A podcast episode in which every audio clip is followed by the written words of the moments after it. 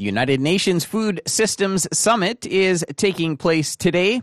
President of the Canadian Cattlemen's Association, Bob Lowe, joins us to talk about the group's involvement.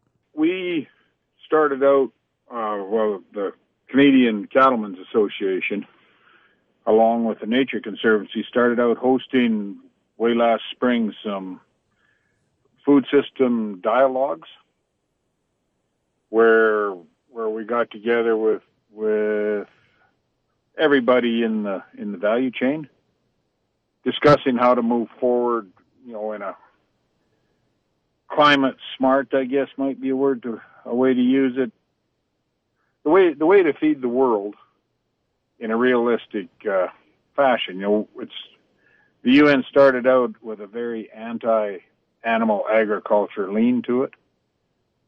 So we basically organized the animal agriculture from around the world uh, into saying, you know, you need a balance of everything. We we need we need plants to, to feed the world in a sustainable, healthy manner. We need animals as well as plants. We need the whole thing. So we we've got this together along with.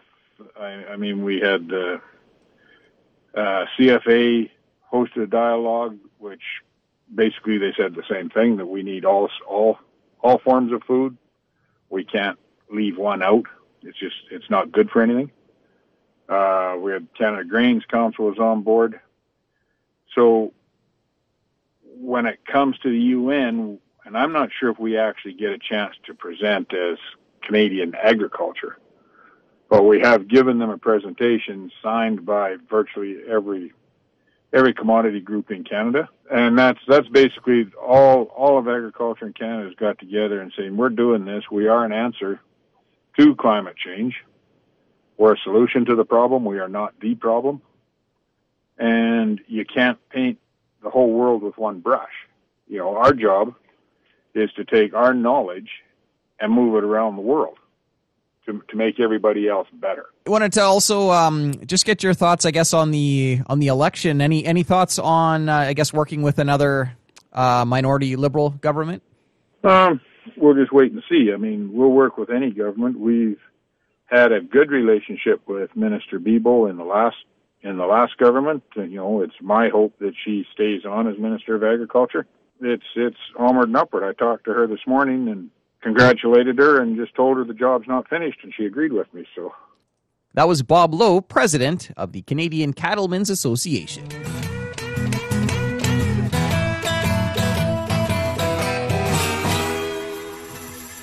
A recently published research project found that canola meal improves the environmental footprint of milk production, reducing methane emissions and nitrogen losses, along with a boost in milk production. The report was published in the September 2021 issue of Journal of Dairy Science. Brittany Dick is with the Canola Council of Canada. As part of um, the Canola Council of Canada and support through our provincial canola commission, we are just always looking at better understanding canola. And so that includes, of course, agronomy, but also the end products um, like canola meal. So we're always trying to just better understand canola meal and, and how it works in livestock rations. Uh, dairy cattle specifically are the main species that are consuming canola meal, where we know that uh, there are advantages to using canola meal. So the research that we've um, that has been published recently by Dr. Chaouki Benchaar out of Agriculture and Agri-Food Canada in Sherbrooke, Quebec, um, took some of the research that we have to date and, and kind of expanded it and thought beyond just what happens to production in the cow. So we've long known um, that when you feed canola meal to dairy cows, that, that very regularly, consistently, you get more milk more milk production, high quality milk production. So the question that the researcher asked here was, well, like let's dig into this a little bit more and, and what happens to some of the efficiencies within the cow and specifically um, the methane emissions uh, that are uh, emitted from the cow through their, their burping.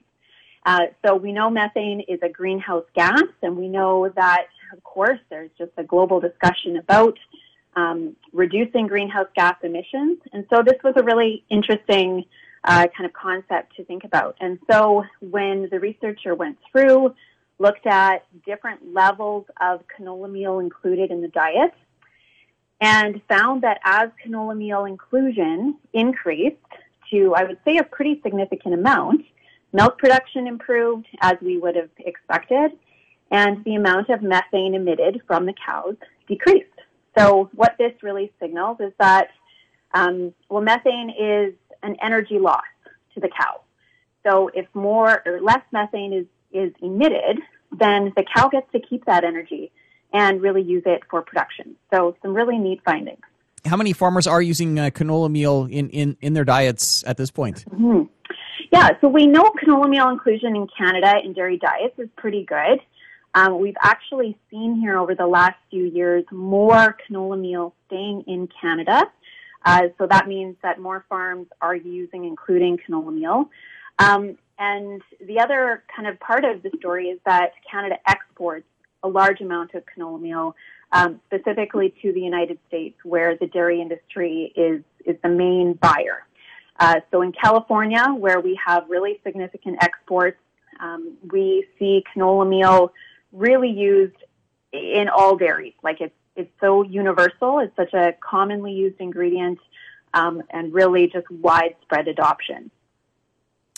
Uh, uh, one of the takeaways here, um, you were talking about the percentages here, and um, you know, almost uh, twenty four percent in in one of the diets, uh, twenty four percent canola meal. Um, is that as far as testing? I mean, is that a number that's that's been getting higher, or as far as yeah, the per- percentage? Yeah, so that that is kind of a standout, I would say for sure in this research. We don't often see, I mean, we never see levels that high really in our research studies, but we um, I wouldn't say we really see them in practical inclusion either because you're you're balancing a lot of different things, um, availability, pricing. There's there's just a lot of factors that go into making a diet.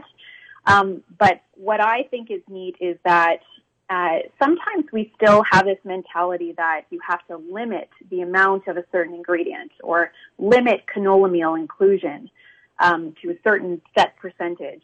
And I think what the research is just really demonstrating is that that's, that's really not the case.